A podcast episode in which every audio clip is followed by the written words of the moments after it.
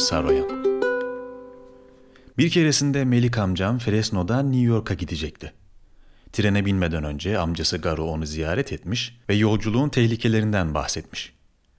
Trene bindiğinde demiş yaşlı adam, yerini dikkatli seç. Otur, etrafına bakınıp durma. Peki amca, demiş amcam.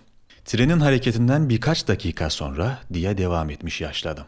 Üniforma giymiş iki adam yanına gelir. Biletini sorarlar. Aldırma onlara. Sahtekar olurlar. Nereden anlayacağım? Anlarsın. Artık çocuk değilsin. Tabii amca. Daha 20 mil gitmeden kibar görünümlü genç bir adam yanına yaklaşır. Sana sigara ikram eder. Ona sigara içmediğini söyle. O sigaraya uyuşturucu katılmıştır. Haklısın amca. Restorana giderken çok genç ve güzel bir kadın bile bile gelip sana çarpar. Hani neredeyse kucaklar seni. Bu kadın son derece mahcup ve çekicidir. Doğal dürtülerin onunla arkadaş olmanı söyler sana. Doğal dürtülerini bir kenara bırak. Doğruca git ve yemeğini ye. O kadın bir erkek avcısıdır. Bir ne? diye sormuş amcam. Bir fahişe diye bağırmış yaşlı adam. Yoluna devam et ve yemeğini ye.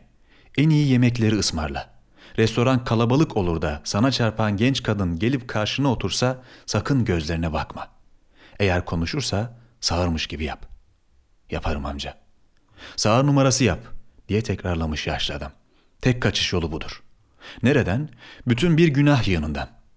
Benim çok seyahat etmişliğim var. Burada tecrübe konuşuyor. Haklısın amca. Konuyu kapatalım. Peki amca. Bir daha da sözünü etmeyelim. Geldi geçti. Ben yedi çocuk büyüttüm. Çok şey gördüm. Doğru bildiğimden de şaşmadım. Daha fazla kafa yormanın alemi yok. Sen ne diyorsam onu yap. Ben arazisi, bağları, ağaçları, büyükbaş hayvanları ve parası olan bir adamım. İnsan her şeye sahip olamaz. Belki ara sıra. O da bir iki günlüğüne. Doğrudur amca. Restorandan yerine dönerken diye devam etmiş yaşlı adam. Sigara içilen vagondan geçeceksin. Orada parmaklarında pahalı görünümlü yüzükler olan orta yaşlı üç adamın kağıt oynadığını göreceksin. Sana başlarıyla kibarca selam verecekler. İşlerinden biri seni oyuna katılmaya çağıracak. Onlara şöyle diyeceksin. No speak English. Derim amca. Hepsi bu kadar. Çok teşekkür ederim demiş amcam. Bir şey daha demiş yaşlı adam. Gece yatacağın zaman paranı cebinden çıkar. Ayakkabının içine koy. Ayakkabını da yastığının altına koy. Başını da yastığa koy ve bütün gece kaldırma. Sakın uyuma. Anladım amca. Hepsi bu kadar. İhtiyar çekip gitmiş ve ertesi gün Melik amcam trene binmiş. Amerika'yı baştan başa kat ederek New York'a gitmek üzere yola çıkmış. Üniformalı iki adam gerçek biletçilermiş. Afyonlu sigara ikram edecek olan genç adam ortalıkta görünmemiş. Restoranda amcamın karşısında genç ve güzel bir kadın oturmamış. Kağıt oynayan kimse de yokmuş. Amcam ilk gece parasını ayakkabısının içine, ayakkabısını yastığının altına koymuş. Başını da yastıktan kaldırmadan bütün gece uyumamış.